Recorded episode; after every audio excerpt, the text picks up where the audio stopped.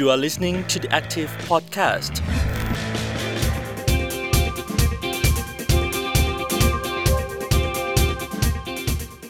สวัสดีคุณผู้ฟังค่ะ The Active Podcast วันนี้นะคะ เจอกับเอิญอรวรรณสุขโขค่ะ ต้องบอกว่าตอนนี้นะคะ เราเจอวิกฤตซ้อนวิกฤตจริง ๆ ไม่ว่าจะเป็นเรื่องข้าวของแพง พลังงานนะคะ แล้วก็การกลับมาระบาดของโควิดอีกครั้งหนึ่งแล้วก็เป็นสายพันธุ์ใหม่ด้วยนะคะ แล้วก็เรื่องร้อนๆอย่างการอภิปรายไม่ไว้วางใจรัฐบาลช่วงโค้งสุดท้าย แต่คุณผู้ฟังคะเชื่อไหมว่ามันก็ยังมีวิกฤตซ้อนวิกฤตอีกเรื่องหนึ่งแล้วก็เป็นเรื่องใกล้ตัวจริง ๆ นั่นก็คือเรื่องของปัญหาสิ่งแวดล้อมค่ะ วันนี้นะคะ เอิญชวนคุณเพนโชมแท้ตั้งผู้อำนวยการมูลนิธิบุรณานิเวศมาร่วมพูดคุยกับเรานะคะ เพราะว่าต้องบอกว่าหน่วยงานนี้เป็นหน่วยงานที่อยู่กับปัญหาของชาวบ้านเรื่องสิ่งแวดล้อม แล้วก็ศึกษางานทั้งจากไทยแล้วก็ต่างประเทศมามากมายเหลือเกิน วันนี้นะคะสถานการณ์ในบ้านเราเรื่องปัญหาสิ่งแวดล้อมเนี่ยวิกฤตอยู่ขั้นไหนคะคุณเพนโชมค่ะสวัสดีค่ะคุณเอิญก็ขอบคุณมากนะคะ ที่วันนี้ชวนมาพูดคุยด้วยนะคะถ้าจะพูดถึงปัญหาวิกฤต สิ่งแวดล้อมของบ้านเราเนี่ยต้องบอกว่าโดยความเห็นส่วนตัวแล้วเนี่ยวิกฤตมากๆ แล้วก็คาดว่าถ้าหากว่าเราไม่รีบแก้ไขปัญหาภายในไม่กี่ปีข้างหน้าเนี่ยไม่เกิน 10 ปีข้างหน้าเนี่ยเราจะมีผู้ที่เสียชีวิตด้วยโรคหรือความการเจ็บป่วย จากเรื่องของมลพิษ หรือว่า ภาวะสิ่งแวดล้อมเป็นพิษมากขึ้นนะคะ ตอนนี้เราเราก็มีประชากรหลายหมื่นคนแล้วนะคะ ที่ที่เสียชีวิตจากมลพิษ โดยเฉพาะตัวมลพิษอากาศ แล้วก็ไม่ใช่เฉพาะคนไทยเท่านั้น แต่ว่าโดยสถิติทั่วโลกแล้วเนี่ยมีคนที่เสียชีวิตก่อนวัยอันควรนะคะ นับล้านคนนะคะ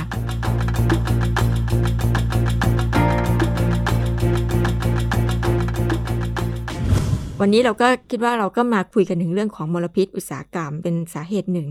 ที่ทำให้เราต้องเผชิญกับปัญหาความไม่สะดวกสบายหายใจได้ไม่เต็มเต็มปอดนะคะน้ำในแม่น้ำลำคลองก็ดูเน่าเหม็นสกปรกแล้วก็ไม่มีวี่แววว่าจะฟื้นฟูได้นะคะ ทีนี้เนี่ยทางภาคประชาชนของเราเนี่ยค่ะ เราแถลงข่าวไปถึงเรื่องที่ว่าภาคประชาชนเนี่ยกำลังจะเสนอกฎหมายตัวใหม่นะคะ ก่อนหน้านี้เนี่ยเมื่อเมื่อต้นปีนี้ได้มีการผลักดันเรื่องร่างพระราชบัญญัติอากาศสะอาดนะคะ หลายท่านน่าน่าจะจำได้นะคะ มาในตอนนี้เนี่ยเราผลักดันกฎหมายอีกตัวหนึ่งนะคะ ก็คือ ตัวร่างพระราชบัญญัติการรายงาน และการเปิดเผยข้อมูลมลพิษที่มีการปล่อยสู่สิ่งแวดล้อมนะคะ ภาษาอังกฤษเขาจะเรียกว่า pollutant release and transfer register นะคะคุณเอิญก็ตัว pollutant release เนี่ยก็หมายถึงปล่อยมลพิษสู่สิ่งแวดล้อม สิ่งแวดล้อมในที่นี้ก็คือ ปล่อยสู่น้ำนะคะ ปล่อยสู่อากาศนะคะ แล้วก็การปล่อยสู่ดิน การปล่อยสู่ดินนี่ก็จะอยู่ในรูปของพวกขยะอุตสาหกรรมอันตรายประมาณนี้ค่ะนะคะ ก็คือถ้าเกิดว่าพูดให้เข้าใจง่าย ๆ ก็คือว่าถ้าเรามีกฎหมายตัวนี้ค่ะบ้านเอิญเนี่ยอยู่ใกล้กับโรงงาน โรงงานนั้นเขาทำ เกี่ยวกับอะไรมีสารเคมีอะไร เขาปล่อยออกมามากน้อยแค่ไหนในสิ่งแวดล้อมเนี่ยเอิญก็จะมีสิทธิ์ที่จะรู้ประมาณนี้ใช่ไหมคะกฎหมายตัวนี้คือพูดง่ายว่าสามารถที่จะเข้าไปในเว็บไซต์ดูได้เลยนะคะ คืออย่างอย่างทุกวันเนี้ยอย่างของมูลนิธิเราเนี่ยเราอยากจะรู้ว่า อย่างโรงไฟฟ้าถ่านหินเนี่ยมีมลพิษอะไรบ้างที่ปล่อยสู่อากาศ ข้อมูลประเทศไทยเราจะหาไม่ได้ เราจะต้องไปดูของอเมริกาดูของยุโรปหรือดูของญี่ปุ่นว่า ถ้าเป็นโรงไฟฟ้าถ่านหินเนี่ยมันมีมลพิษอะไรบ้างที่ปล่อยสู่อากาศ ซึ่งซึ่งเราเคยดูนะคะ เราเคยศึกษาแล้วก็เลยค้นคว้าแล้วมาเทียบเคียงดูตอนที่ มีหลายชุมชนคัดค้านตัวโรงไฟฟ้าถ่านหินนะคะเมื่อหลายปีก่อนค้นคว้าแล้วเราเองก็ตกใจด้วยนะคะก็คือว่าตัวมลพิษอากาศที่ปล่อยสู่สิ่งแวดล้อมเนี่ยนับร้อยชนิด ถ้าเป็นบ้านเราเนี่ยเราจะรู้จักกันแค่ซัลเฟอร์ไดออกไซด์ถูกไหมคะค่ะ ได้ยินมากเลยเนี่ยซัลเฟอร์ไดออกไซด์ตัวน็อกซ์นะคะในออกไซด์ของไนโตรเจนฝุ่นนะคะะขนาดต่างๆ แล้วก็อาจจะมีคาร์บอนมอนอกไซด์ออกมาบ้างนะคะ ประมาณเท่านี้ 3-4 ตัวเท่านั้นนะคะ แต่มันมีความจริงอีกหน้าอีกอีกมากมายที่เป็นความจริงที่น่ากลัวด้วย แล้วก็เรายังไม่รู้ว่ามันมีมันมีสิ่งเหล่านั้นอยู่ในอากาศที่เราหายใจ ถ้าเรามีกฎหมาย PRTR สิ่งเหล่านี้เนี่ยมันมันจะทำให้ทุกคนเนี่ย รู้ข้อมูลว่า สิ่งแวดล้อมรอบตัวเราเนี่ยมันมีสารอะไรบ้างที่เป็นอันตราย แล้วเราจะป้องกันตัวเราเองอย่างไงบ้าง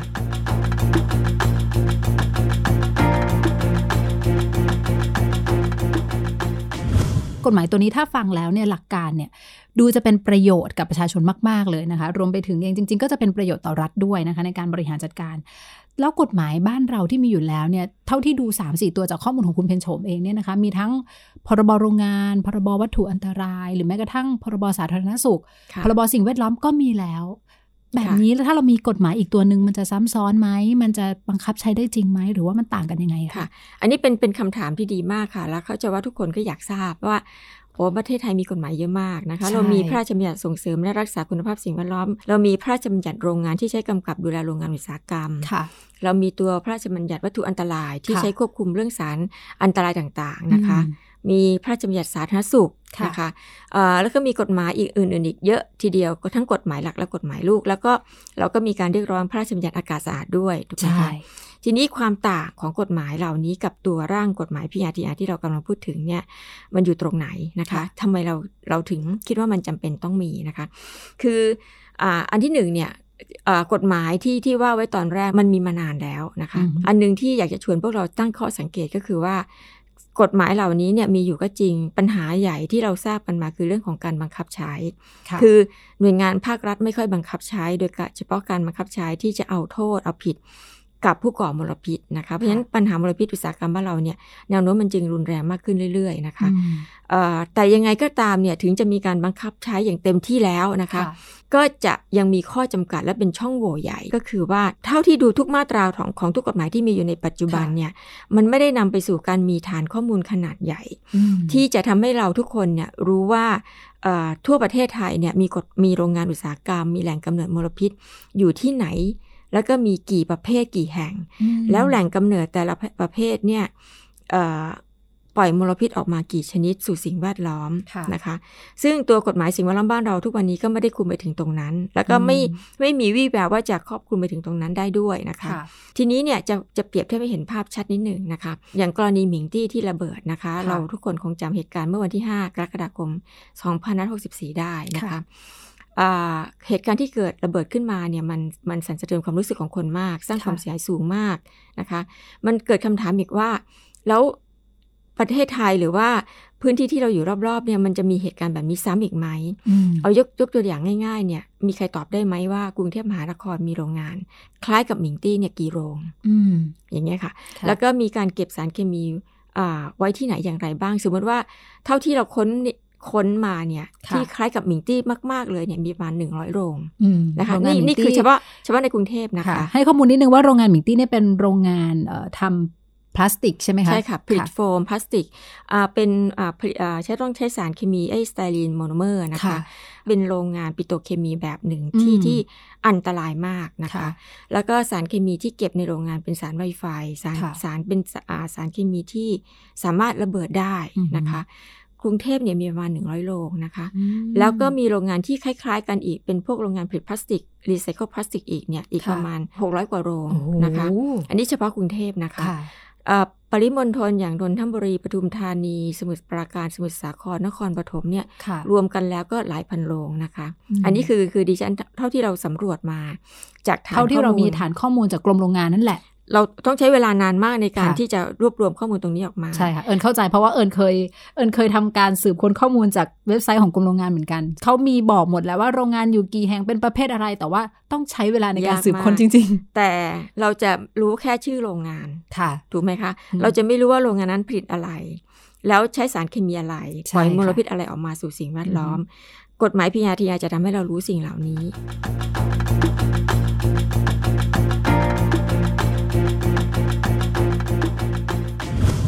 กฎหมายเนี่ยเป็นกฎหมายที่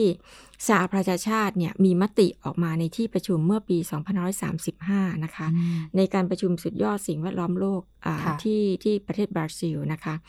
อ่าในปีนั้นเนี่ยจริงๆถ้าถ้าถ้าถึงวันนี้ก็ 30 ปีแล้วค่ะนะคะ ที่ประชุมของสหประชาชาติในในปีนั้นเนี่ยอ่าข้อสรุปใหญ่เลยก็คือว่า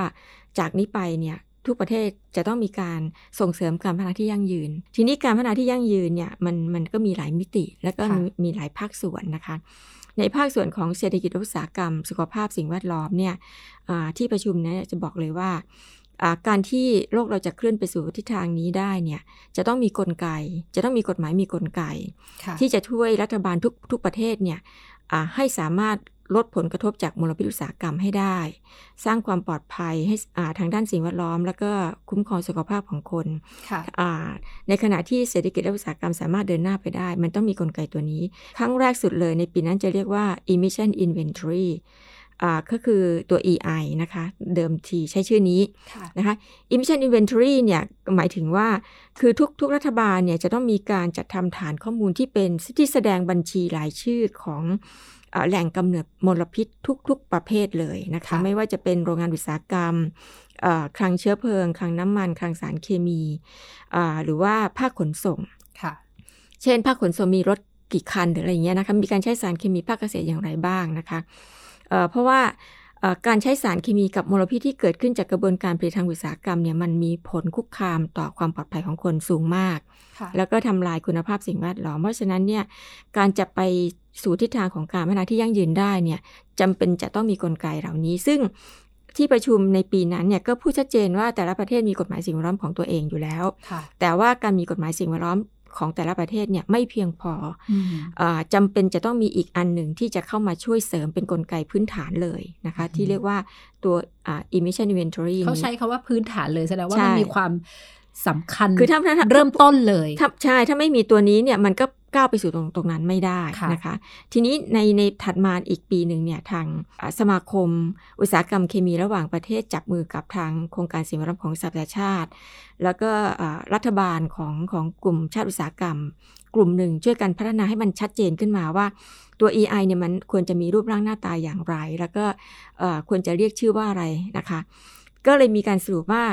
จริง ๆ มันจะมีประเทศบางประเทศที่มีระบบนี้อยู่แล้ว มีกฎหมายนี้อยู่แล้ว ก็คืออเมริกานะอืมมีมีอเมริกามีเนเธอร์แลนด์ค่ะของอังกฤษก็มีนะคะ แต่เขาคิดว่าต้นแบบของอเมริกาเนี่ยดีที่สุด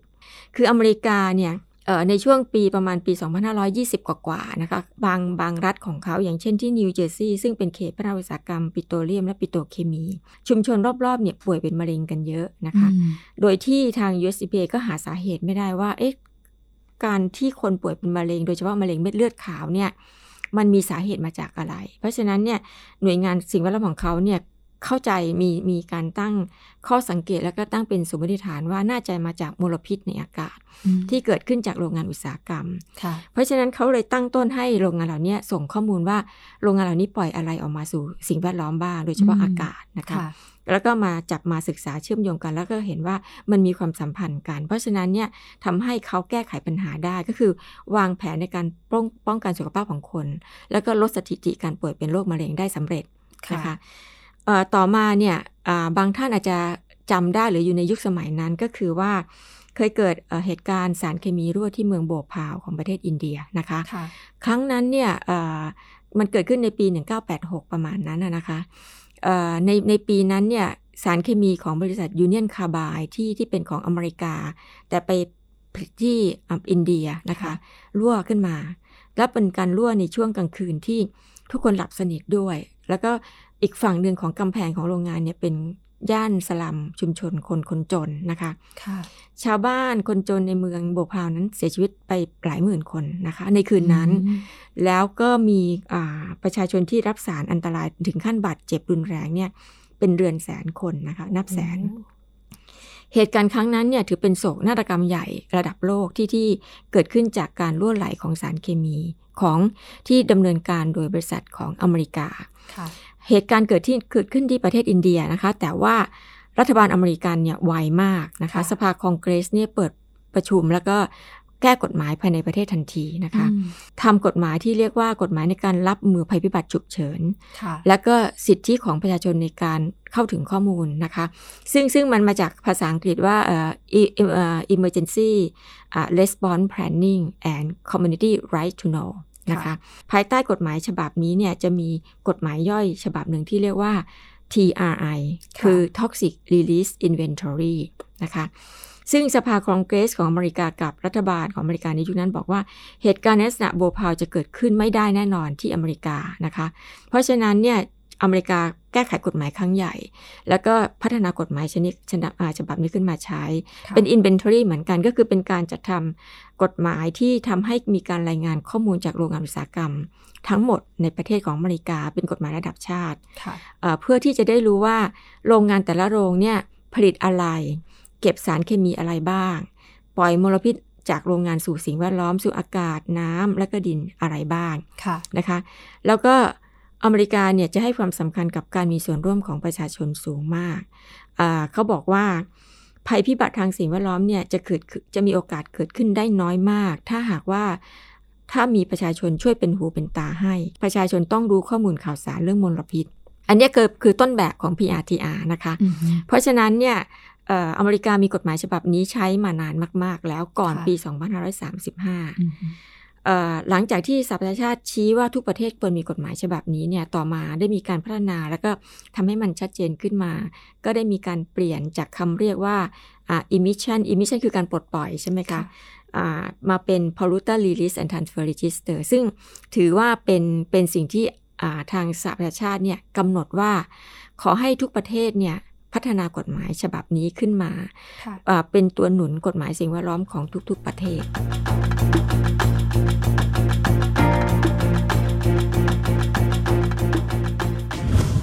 ที่อเมริกาเนี่ยเขามีฐานข้อมูลแบบนี้แล้วเนี่ยมันนำมาสู่การแก้ปัญหาที่เป็นรูปธรรมเลยไหมคะ มันเห็นชัดเลยว่าผู้ป่วยโรคมะเร็งของเขาลดลงหรือว่ามลพิษทางอากาศของเขา หรือว่ามลพิษทางด้านอื่นๆของเขาเนี่ยมันดีขึ้นค่ะชัดเจนค่ะ เพราะว่าอย่างของอเมริกาเนี่ยเขาจะมีการเก็บรวบรวมข้อมูล คือทั้ง US EPA ซึ่งเรารู้จักอยู่แล้วใช่ไหมคะ US EPA ก็คือหน่วยงานคุ้มครองสิ่งแวดล้อมของอเมริกานะคะค่ะถ้าถ้าถ้าของบ้านเราก็จะเป็นกรมควบคุมมลพิษของ EPA สหรัฐเนี่ยมีการรวบรวมข้อมูลทุกปีว่าในแต่ละในแต่ละรัฐของเขาเนี่ยมีมลพิษต้องลดลงยังไงบ้างค่ะ แล้วก็พื้นที่ไหนบ้างที่มันมีการปล่อยมลพิษที่มันมีความเสี่ยงสูงต่อต่อการเจ็บป่วย หรือการพัฒนาไปสู่โรคร้ายต่างๆ เพราะฉะนั้นเนี่ยเขาจะรีบไปจัดการแหล่งกำเนิด ใช่ไหมคะ ซึ่งมันจะทำให้เขาคุมมลพิษในแต่ละพื้นที่ได้ดีค่ะเอ่อในขณะเดียวกันเองเนี่ยกฎหมาย PRTR เนี่ยจะมีประโยชน์สูงสุดมาก ๆ ต่อผู้ประกอบกิจการเองหรือว่าภาคเอกชนเองอืมคือคืออย่างของอาบริษัทเอกชนอ่าบริษัทอุตสาหกรรมต่างๆ ในยุโรปในอเมริกา หรือในญี่ปุ่นที่เขามีกฎหมายฉบับนี้ใช้แล้วเนี่ยไม่มีไม่มีบริษัทไหนบอกว่า กฎหมาย EP อ่าอ่า PRTR ไม่เป็นประโยชน์ต่อต่อกิจการการประกอบเขากิจการของเขาเลย เพราะว่าเอ่อสิ่งที่เขาพบเลยก็คือว่าเอ่อเวลาที่มันมีมันมีจุดที่สารเคมีรั่วไหลค่ะหรือว่ามีการปล่อยมลพิษเกินขนาดมาตรฐานที่ที่รัฐกำกับไว้เนี่ยเขาจะสามารถแก้ไขปัญหาได้เร็วมาก มันส่งผลทำให้มันประหยัดต้นทุน ภายในภายในบริษัทของเขาเอง เพราะฉะนั้นเนี่ยผู้ประกอบการอุตสาหกรรม ส่วนมากเขาพอใจกับการมีกฎหมายฉบับนี้ อย่างครั้งหนึ่งเนี่ยเราเคยไปดูการแก้ปัญหามลพิษอากาศของญี่ปุ่นนะคะค่ะเอ่ออย่างของของประเทศไทยเนี่ยจะมีเขตพัฒนาอุตสาหกรรมปิโตรเคมีที่ใหญ่ที่สุดของประเทศไทยจะอยู่ที่จังหวัดระยอง ในค่ะพื้นที่มาบตาพุธนะคะเอ่อ จะมีทั้งโรงงานโรงกลั่นน้ำมัน โรงแยกก๊าซ โรงงานปิโตรเคมี โรงงานเคมี และโรงงานพลาสติก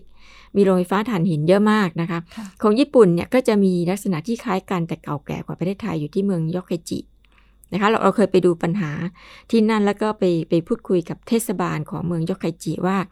พอเราไปถึงเนี่ยเราเราจะมีเราจะประทับใจเลยว่าเอ้ยทำไม โรงงานของเขาเนี่ยเยอะมากหนาแน่นอือฮึมาก และไม่ไม่ต่างอะไรกับมาบตาพุธบ้านเราเลยค่ะแต่ใหญ่กว่าอืมมีขนาดใหญ่กว่าค่ะแต่ทำไมอากาศเขายังดูท้องฟ้าเขายังดูใสอากาศเขาเรารู้สึกเราหายใจโดยไม่ไม่ไม่รู้สึกกระอักกระอ่วนนะคะค่ะทะเลของบ้านเขาก็สะสีฟ้าสวยสะอาดนะคะค่ะไม่เหมือนทะเลอ่าในพื้นที่จังหวัดระยองบ้านเราที่ค่ะที่มาบตาพุธเนี่ยเราก็ได้อาขอขอความรู้แล้วก็ถามความเห็นของเขาเอ่อเขาเนี่ยเขาพูดทันทีเลยว่า เขาแก้ปัญหามลพิษอุตสาหกรรมในบ้านเขาได้อย่างมีประสิทธิภาพ ทุกวันเนี้ยเขามีความสบายใจกับสิ่งแวดล้อมในเมืองค่ะเขามาก เพราะว่าบ้านเขาบังคับใช้กฎหมาย PRTR ไปทั้งประเทศแล้ว ย้อนกลับมาดูบ้านเราก็คือว่าเอ่อกฎหมาย PRTR ของบ้านเราเนี่ยมันยังไม่เกิดขึ้นนะคะเอ่อจะชวนไปดูนิดนึงปัญหามลพิษที่จังหวัดระยองค่ะเขตมลพิษอุตสาหกรรมที่ใหญ่ที่สุดของประเทศไทยเนี่ยจะอยู่ที่จังหวัดระยองนะคะเอ่อระเบิดเวลาของสารเคมีก็จะอยู่ที่นั่นด้วยนะคะ ทีนี้เนี่ยสถาบันมะเร็งเนี่ยเคยศึกษาอัตราการเกิดโรคมะเร็งของจังหวัดระยอง เทียบกับจังหวัดอื่น ๆ ของของประเทศไทยทั้งหมดจังหวัดระยองสูงที่สุด โดยเฉพาะการเป็นมะเร็งเม็ดเลือดขาว หรือว่าดิวคีเมียค่ะนะคะเอ่อทีนี้ทางสถาบันมะเร็งของประเทศไทยก็หาข้อมูลและพยายามติดตามว่ามันเกิดขึ้นจากอะไรอืมเพราะฉะนั้นมันก็มีอันนี้จะคล้าย ๆ กับที่นิวเจอร์ซีย์ของอเมริกาก็คือค่ะว่า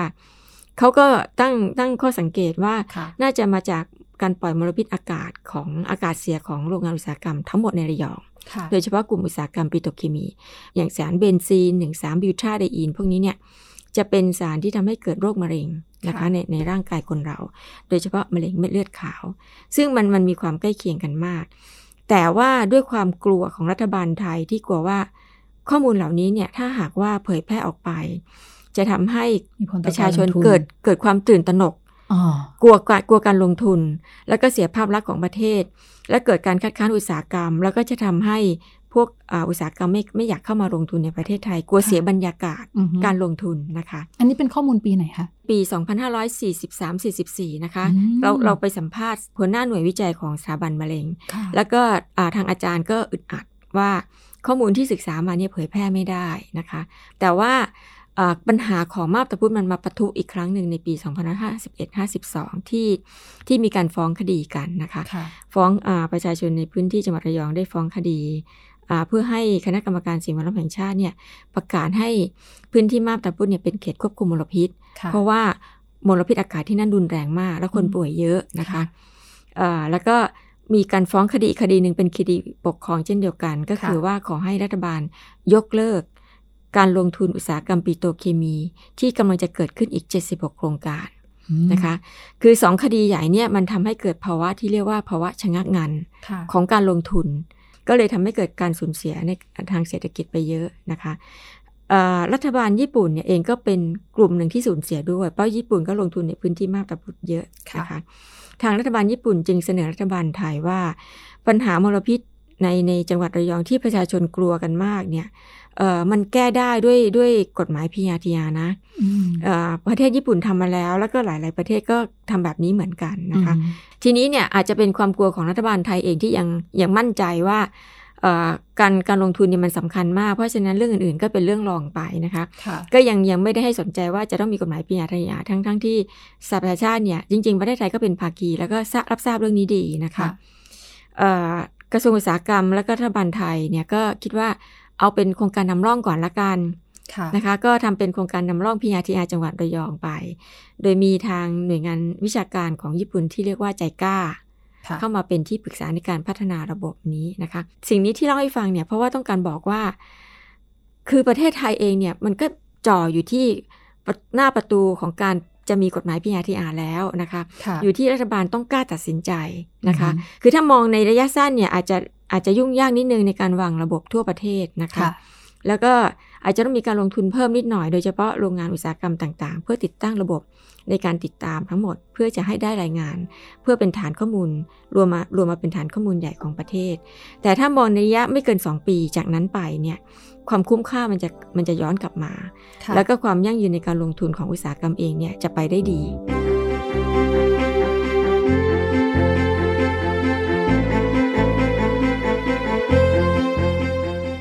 กฎหมายอันนี้เนี่ยมันสำคัญยังไงนะคะ มันจะมาช่วยทำให้เราจะมีข้อมูลนะคะว่าประเทศเราเนี่ยมีแหล่งกำเนิดมลพิษที่เป็นประเภทโรงงานอุตสาหกรรมเนี่ยอันตรายเนี่ยกี่ประเภทค่ะตั้งอยู่ที่ไหนอย่างไรบ้างค่ะ ในทุกจังหวัดนะคะเอ่อโรงงานไหนที่เป็นโรงงานขนาดเล็กและไม่อันตรายก็ไม่ต้องเข้าข่ายที่จะต้องรายงานนะคะเอ่อสารเคมีที่ใช้อยู่มีสารเคมีอะไรบ้างที่อันตราย สารเคมีที่ไม่อันตรายก็ไม่ต้องรายงานค่ะเพราะฉะนั้นประเทศไทยตอนนี้มีโรงงานอยู่เกือบเกือบหนึ่งแสนสี่หมื่นโรงค่ะก็จะมีโรงงานที่น่าจะต้องเข้าข่ายการรายงานอยู่อ่าประมาณหกหมื่นเจ็ดหมื่นโรง สมมเกือติบนะครึ่คะงต่อครึ่งเนอะประมาณครึ่งหนึ่งนะคะค่ะในครึ่งหนึ่งเนี่ยเอ่อ โรงงานที่ไม่มีศักยภาพหรือไม่เข้าข่ายเป็นโรงงานอันตราย ก็คุณก็ไม่ต้องไม่ต้องเสียเวลากับตรงนี้อืมแต่ว่าใน70,000โรงเนี่ยมันมีการปล่อยมลพิษอากาศออกมาเนี่ยแต่ละโรงเนี่ยปล่อยออกมากี่ตันต่อปีนะคะ อย่างเรามองไปเราเห็นปล่องโรงงานเนี่ยปล่อยปล่องที่จะอ่าใช้ในการระบายอากาศเสียจากโรงงานเนี่ยเราเห็นควันดำๆเนี่ยแต่ว่าควันดำๆเนี่ยตกลงมันมีสารที่อยู่ในควันดำๆนั้นอะกี่ชนิด มันจะมีซัลเฟอร์ไดออกไซด์ไหมอือฮึมันจะมีสารก่อมะเร็งไหมค่ะมันจะมีไดออกซิน มีเบนซีนมีหนึ่งสามอ่าฮะบิวทาไดอีน มี SOx มี NOx ค่ะมีฝุ่น PM 2.5อยู่เท่าไหร่อืมแต่ละอย่างแต่ละอย่าง ถ้าเรามีกฎหมาย PRTR เราจะสามารถรู้ว่า ไอ้ควันดำๆนั้นมันคืออะไร ใช่ มันอาจจะอือฮึมีมีสารปนเปื้อนที่เป็นสารเคมี และมีผลกระทบต่อสุขภาพที่ปล่อยอากาศอาอาจจะออกสักอ่าสมมติว่าเอาเอาแบบง่ายๆสักห้าสิบชนิด อย่างห้าสิบชนิดเนี่ยมันก็เป็นประโยชน์ต่อเรามากแล้วนะคะค่ะเอ่อของอเมแล้วริก็เยอะมากด้วยห้าสิบชนิด แต่ของอเมริกาเนี่ยสารเคมีที่เขาคุมอยู่ทั้งหมดเลยทั้งดินน้ำอากาศเนี่ยแปดร้อยชนิดนะคะอืมแปดใน 800 ชนิดเนี่ยมีสารเคมีอันตรายที่เขาเข้าข่ายควบคุมและจะต้องรายงานแน่ ๆ เนี่ย184 ชนิดนะคะอืมเพราะฉะนั้นเนี่ย ประเทศไทยมีไหม ไปพลิกดูกฎหมายทุกฉบับได้เลยว่าไม่มี